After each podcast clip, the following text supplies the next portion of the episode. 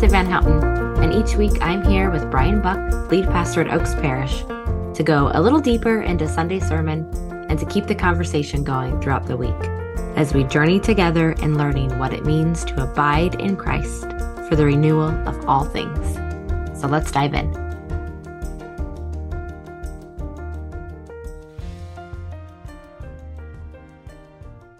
Welcome back to the Oaks Parish Podcast. Bryan and I are here, and we typically have this conversation earlier in the day, but we got to enjoy some extra time with the other members of our staff team today, doing some work together to strengthen our team and understand each other better. So we're recording a little bit later in the day, and I've just been excited for this conversation all day. So at the beginning of yesterday's sermon, Bryan, you took us through sort of an evolution of telecommunications. So I'm curious, when did you get your first cell phone? And do you remember what it was? Yeah, maybe it was because First Samuel chapter three was uh, so immersed in communication between Eli and Samuel and God and Israel that I was just naturally thinking a lot about communication. But to answer your question, I got my first cell phone my senior year of college. It was a small black brick with numbers on it, and that was it. And I primarily used it so that I could call Amanda. We were dating at the time, and it was one of those plans that was early on in the technological revolution of cell phones, where I only had like four hundred minutes a month. So I was always nervous and anxious about my minute management as we talked on the phone. Maybe that's akin to um, electric vehicle owners, you know, experiencing anxiety around their their charge status. So yeah, that was that was my first cell phone. What what about you? I, I first of all, I. I like that story. That's a great story. And I can see that. I mean, if you were talking for, I mean, were you guys talkers? Like, could you talk for an hour or more? Oh, yeah. At a time? Oh, so oh, yeah. What is that? Like four or five conversations then? Yeah. And I think when, I, I think, and I think when I would check on it and find that I was getting close or, or that I had went over, then it was like back to the landline or back to the payphone. Okay. Okay. So you had other options, but it was like the convenience and the versatility of it, just being able to talk while you're wandering, wandering campus or. That's right. Otherwise, I'm whatever. Talking on the landline with my roommate in the room. Yeah. Which, you know, couldn't kick him out, I guess. Yeah. Yeah. yeah. Um, I got my first cell phone. I think I was a senior in high school, probably two thousand four, two thousand five. I don't know. Not long before I went off to college, my parents, I think, figured I'd probably need one when I went away. And there was some sort of family plan that they just added another one on a little early. Um, it's just a very basic Samsung flip phone. I think, I think a lot of people had, had that one. You could take a couple pictures, choose from a couple ringtones. And then I remember having to like learn how to text. Like that wasn't a skill, like that was a new skill to develop. Right. Yes. Especially early on when it was like three times for the M or whatever it was, you know, like however many times you'd have to click for each letter. But it was probably still fifty-fifty even with classmates that actually had one. So I don't think I used it as much as I like held on to it and just felt the weight of it in my hands. Yes. Like recognized that I was among the ones lucky enough to have a cell phone. A ring, a ring of power. A ring. Yeah, exactly. And I can remember too, listening to like uh, ringtones for hours, the ones for purchase. Oh yeah. Feeling like it was a really big decision to like buy a real song that might potentially ring out really loud, you know, in the middle of a class or church or yeah. coffee shop or whatever it was. And like, how do you want to represent yourself? Is it going to be Britney Spears? Is it going to be yeah. Coldplay? What's it going to be? And it's so funny because now we keep our phones just on like vibrate or silent all the yeah. time. And if we hear a ringtone, it's like an affront to us. Yes. We like are like, what, who's, who's that? What's going on? Yes. Especially if it's one of those songs by one of those artists. Particularly Britney Spears or Coldplay. You think those? Yeah. Are- yeah. Yeah. Yeah. Well, that's good. That's a good education in the process of, or the progress of cellular devices. So thank yeah, you. Yeah, it, fe- it felt like that ride at Disney World, uh, Carousel of Progress. You know, you're walking back through time, okay. remembering these various stages of our technological evolution. Right, right. Well, before we dive in further, I do want to highlight something that's coming up this Sunday at church, and that's our November social hour. So after the service, the kids all follow their noses to the smell of donuts in the fellowship hall, and we have coffee. And everyone gets a chance to connect. It's very casual. And about once a month, our community life team hosts these social hours to just offer an opportunity to stick around a little longer after the service. I think it allows us to slow our Sunday afternoon down a little bit, to maybe have a conversation with others that's longer than what you might be able to have in passing as you come or go. And our community just really values this time of coming together as an extended family for coffee, donuts, and conversation. There's laughter and catching up and sharing. It's a really fun time. So I want everyone to plan to stay for social hour this coming Sunday at Oaks Parish. That's a great way to uh, find ourselves socially at once again uh, after the pandemic. Yeah, exactly. So hope to see you all there. All right. Yesterday, we heard the word of the Lord from First Samuel chapter three. And this, I think, is a fairly well-known section of scripture, the boy Samuel in the tabernacle, hearing his name called over and over and thinking it's Eli, responding to him every time, "Here I am," until there's this realization that it's the Lord calling Samuel. And in this revelation from the Lord, Samuel then has to share with Eli that the priesthood under Eli will come to an end.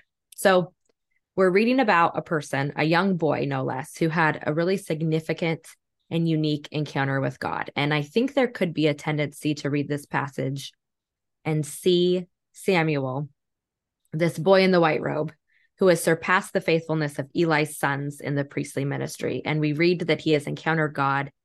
And then maybe we deduce that hearing from God is something reserved for the super spiritual, or perhaps it's something to attain or to strive for in our spiritual walk. Makes me think of some of the mystics who write about kind of more supernatural encounters with God. And I think we can read those and draw a line from their stories to this picture of some special spiritual attainment and hearing the voice of God. But is that true? Or how should we look at that? Yeah, without a doubt, when we hear these stories about Samuel or other figures in scripture who had these supernatural encounters with the Lord, we think of these other Christian saints like Teresa of Avila, uh, who was in the convent of the Incarnation, and it was there that she experienced uh, these visions of Christ amidst an illness. Very similar story with Julian of Norwich, English mystic of the fourteenth century. Uh, she too experienced these visions. I think it was eighteen in all. Uh, both of these women went on to write about this experience, to record this experience. And perhaps we know about these encounters because these women were supported by patrons in their city, uh, as well as what would become the publishing industry. But on the other hand, how many farmers, factory workers, scientists, teachers, pick any vocation, any life calling, have experienced dialogue with God, and we just don't know about it because it never went to print? I think it's good to remember that theologically speaking, God is a person. And as a person who is divine, he's known to us by incommunicable and communicable attributes. Incommunicable attributes are attributes of God that we don't share with him, such as omnipotence or omnipresence or omni anything. We're not omni anything, but we do share communicable attributes with him. And, and maybe it's different by degree, but we as human beings, just like God, experience things like love and mercy and judgment. In all, it's good to remember that God is a person, and as a person, he relates to us personally, as persons do. Therefore, uh, we should expect as human beings to have a living, breathing, communicative relationship with God. And that's what the gospel is all about, is that this relationship was broken. It's restored through the cross and the resurrection, and it's perpetually made possible because Christ intercedes for us in heaven as our great high priest of God's temple. And it's in him that we can always expect to hear from God and expect our prayers to be heard. Yeah, that's such an important reminder that all of us, it's our privilege or our, our right to have access to the word of the Lord. It's part of our relationship with him that we hear his voice. So to get really practical with that then, as we're digging in, how have you experienced hearing the word of your of the Lord in your own life? Like, how does this actually look? Yeah, what really struck me from this passage is that Samuel was immersed in this liturgical atmosphere of the temple. And by liturgical, again, I referenced this in the sermon yesterday, it's it's a work that the people of God uh, do together in worship for the greater good of society. And so Samuel is in the temple. He's, he's going about this priestly work, this liturgical work, so that all of Israel would benefit from it, from this connection with God. But that liturgical atmosphere, it was saturated in every way by God's word. Mm-hmm. And so I think that gives us a picture just about our relationship with God, um, week in and week out, year in and year out. And there are times where God speaks to us in very mundane ways. Uh, this morning, I was reading Psalm eighteen. That was a part of the daily lectionary. And I sensed God speaking to me from the truth of his scripture. And one phrase caught my attention in particular, that the waves of death might encompass me and that the floods would swallow me up, made me afraid, which is how I feel sometimes with various circumstances of life. But then the psalmist goes on, I will call upon the Lord who is worthy to be praised, and so shall I be safe from my enemies. And I just felt in that moment, God saying to me, Bryan, you're good. I got you. Um, I've carried you through some difficult things. Um, I'm always working in the background. So I think it's fascinating the ways that God speaks to us primarily through his word in very mundane ways. I think, though, there are also times that God speaks to us in extraordinary ways. Maybe we don't have visions like Teresa or, or Julian, but I think there are those pivotal moments in our life where God speaks to us, particularly about things of significance. You know, we might be in a season of prayer, um, trying to discern a job transition or um, trying to figure out something relationally, uh, trying to figure out a move, something like that. Um, and God meets us in an extraordinary way. And we end up telling stories about it, stories of his great deliverance, so to speak.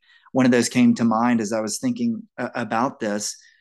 Uh, some years before we moved to Portland um, to begin the work of, of planting Oaks Parish, uh, Amanda and I were in a season of discernment. We, we had been a part of a church in Atlanta. Um, we were about four or five years into that church plant. It had become dis- established. We were asking God questions of what's next? What do you want for us? And I had a week of study leave, and Amanda and our kids packed their bags and they went to see our family. And I just stayed in our house uh, for that week by myself.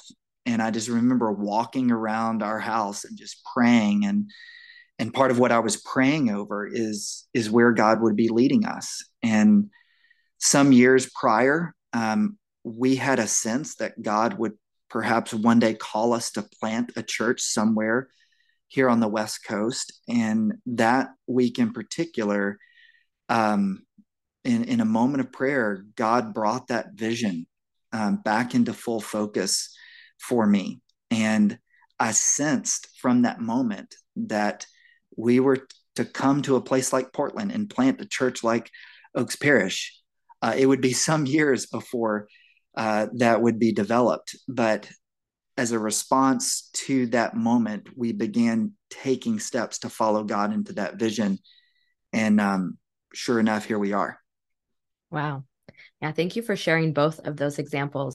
Most of us may have at least, you know, one situation, or we could look back over the course of our lives and see one situation that felt bigger, right? Where we needed direction, we needed insight or wisdom. And we sensed, you know, that we were hearing God's voice and, and propelling us forward or guiding us forward or drawing us in. And then how many times also, though, do we just need a reminder of who he is and who we are? And those those instances shouldn't be discredited either. Those are also very powerful to sit and through the word or through the spirit to be reminded of God's love for us or his, you know, his his justice or his righteousness. Amen. So our first takeaway from this passage was this: the only thing keeping God from speaking into your life is your own resistance. And immediately I want to know, why are we tempted to resist the voice of God that's yeah. speaking in our own lives? Right away, I'm thinking it's our own desire or ego, maybe, that gets in the way of hearing God's voice. Perhaps we get forget even how good and beautiful and loving God's voice can be. I can think of times where what I sensed God was saying to me was too convicting, or it would cause mm. me to lose too much control or to have to trust him too much. And so it felt easier to just resist that voice and go my own way, rather than a- accepting that his voice will always eventually lead to more freedom, more flourishing. But we hear our own voice so loudly and we want our own way, even when God's voice will always be for our good.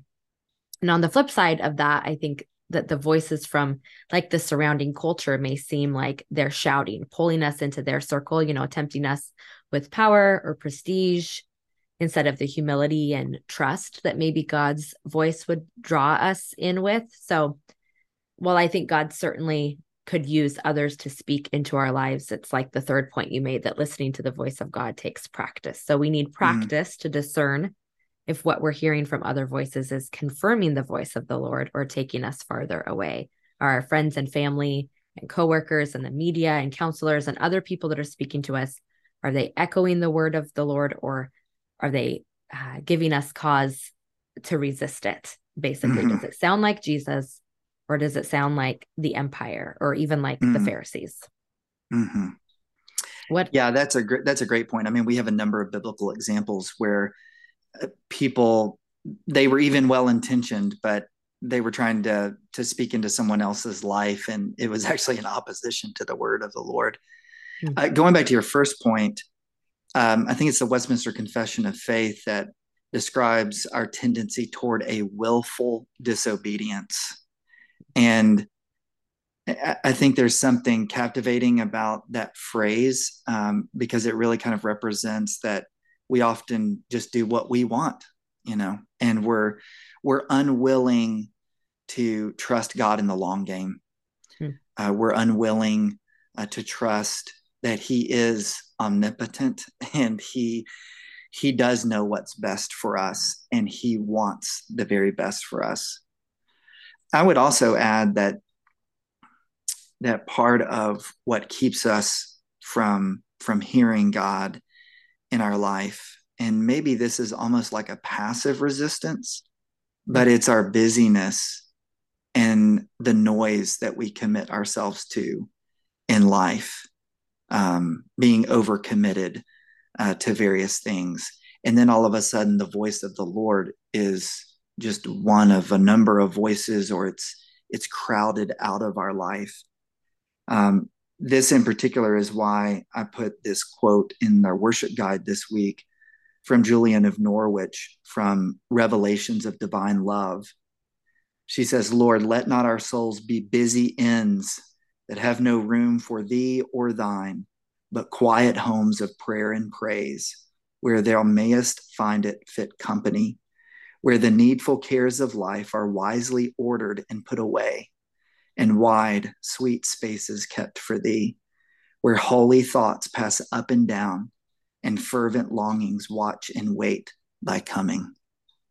Yeah, training our heart and our ears to hear the voice of the Lord in the midst of all of the other noises and distractions and the busyness, the pull towards that rather than to sit quietly with the Lord and to attune our heart to his voice. Mm-hmm.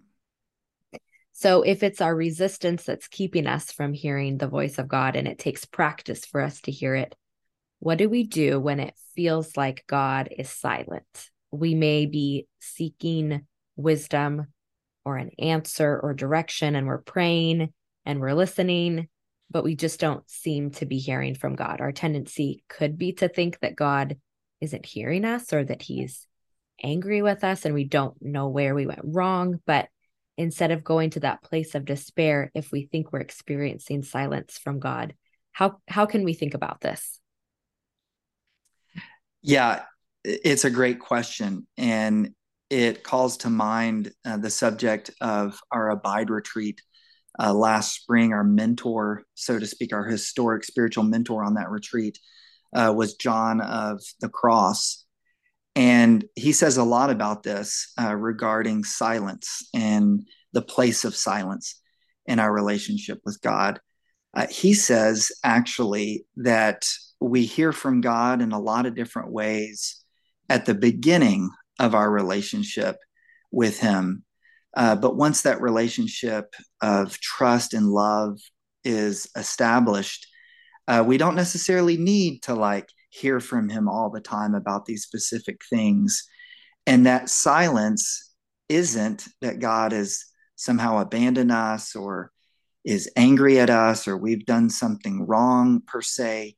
But that silence, John says, is actually taking us to a deeper relational place. Mm-hmm. Uh, it, it reminds me of, of the trajectory of marriage. Um, you know, when, when a couple first begins dating, you know, they might drive out to the gorge, for example, to have lunch in Hood River. And the whole way they're just, they're chatting it up. You know, they're talking, they're asking each other questions. Uh, there's a nervous energy in the air, but then they get married. And twenty years later, they make that same drive out into the gorge. And perhaps twenty years later, it's a drive of silence because there's just this settledness. Uh, it's not apathy, but just a settledness and a trust in this relationship of love and knowing. Mm-hmm. Uh, it's a mature love. And so John would say that's that's really the kind of picture of, of what silence is in our relationship with God. I think obviously in various ways you, we still hear from God, but uh, silence shouldn't uh, scare us or make us afraid um, or worried unless there is genuinely something that we're trying to, to keep from God or hide from God. Um, but I think silence is a way that, that we go deeper with God. Hmm. So it's this settling in with him, basking in his presence, kind of. And just being loved by him, being like enjoying, enjoying his presence without the need for all kinds of words and fillers and, you know, worrying about awkward pauses or things like that. It's just the settledness and knowing that, that we belong to him. Yes, for sure. God's not Chat G P T. It's not like we're just, our relationship consists of a transaction where we're just asking questions and within seconds he's giving us answers. Yeah. This is a relationship with a real person who is God. So again, this week, this passage pointed us to the centrality of the tabernacle and how our liturgy is the atmosphere for us to hear the word of the Lord. We've been talking a lot so far about how we hear the word of the Lord individually, but what about in the corporate sense? How do the two of those relate? Yeah, I think this is something that we're currently grappling with, particularly in the American church in the wake of the Reformation. You know, there was just such a, a radical break with Roman Catholicism during the Reformation uh, that moved us away from uh, corporate life in the church, so to speak, and toward individual practice. And yet, if we look at a passage like First Samuel three, there's a false dichotomy between the corporate and the individual. Um, I heard a famous athlete, for example, the other day. He said something to the effect of going to church is important, but you also need Bible study and regular prayer life and community with others. And, and all those things are true, but I think it's often in our current language, it creates a false dichotomy. And in my view, in Western Christianity, the pendulum has swung so far toward individualism that we can begin to believe that Christian faith is about me and my Jesus. And I think this has resulted in some unhelpful tinkering in Christian practice. For example, a number of people today are rediscovering the ancient practice of silence and solitude, and these practices are especially helpful in the frenetic society and culture of our day. Yet it's helpful to remember that these practices were done in the context of the church, the historic church, not outside of it. We find this practice with figures like Samuel, Jesus, Teresa, Julian. They're all carrying out this practice of silence and solitude from within the church. Hmm. So this corporate, and by corporate, I mean the, the Sunday morning liturgy, um, how it relates to individual practice, I think is something like our solar system. The planets exist because the sun gives them life, so to speak. Earth, Saturn, Mars fail to exist as planets without the life-giving empowerment of the sun. So to use that analogy, the Sunday morning liturgy is the life-giving power for individual practice, whether that be Bible reading, prayer walks, meditation. I think those practices lose their meaning when they lose their mooring. Hmm. Samuel heard from the Lord in the atmosphere of the liturgy in the temple. Yeah, when I think about the different parts of our liturgy specifically too, in light of what you're saying, I think about our, the prayers of the people that we pray together. Together, we're bringing the concerns of the community, the city, the mm. world before the Lord. And we're saying, God, will you speak to us about these things? Not just will you fix them, but will you show us how to be a part of your, of your hands of justice and righteousness and peace in these things. And from there, we touch different areas in our lives, in our, in our everyday, you know, scenarios and settings. But together we've practiced this, this rhythm and this understanding of going before the Lord and laying our concerns there and asking for his voice to speak to us. Yes. These things, the individual and the corporate, are designed by God to work in synergy, not in opposition. I'm so glad we had this conversation today. And as we wrap up, I'm reminded of these two questions that we asked last year in my discipleship group. Every single week, whatever we read, our, our leader always asked us to consider these two things. Number one, what is God saying to you? And number two, how will you respond? And I think those are the perfect questions for us each to pray through and consider as we continue processing this passage, particularly in how we're hearing from the Lord. One last word, don't forget to submit your questions and your curiosities about First Samuel for our Q and A episode at the end of this month. You can submit those at oaksparish.org slash podcast up until September twenty-sixth, and then we will handle them in the episode on the twenty-seventh. So thank you for joining this conversation by listening and engaging on your own with your families and discipleship groups. And we'll look forward to digging into our next chapter of First Samuel next week.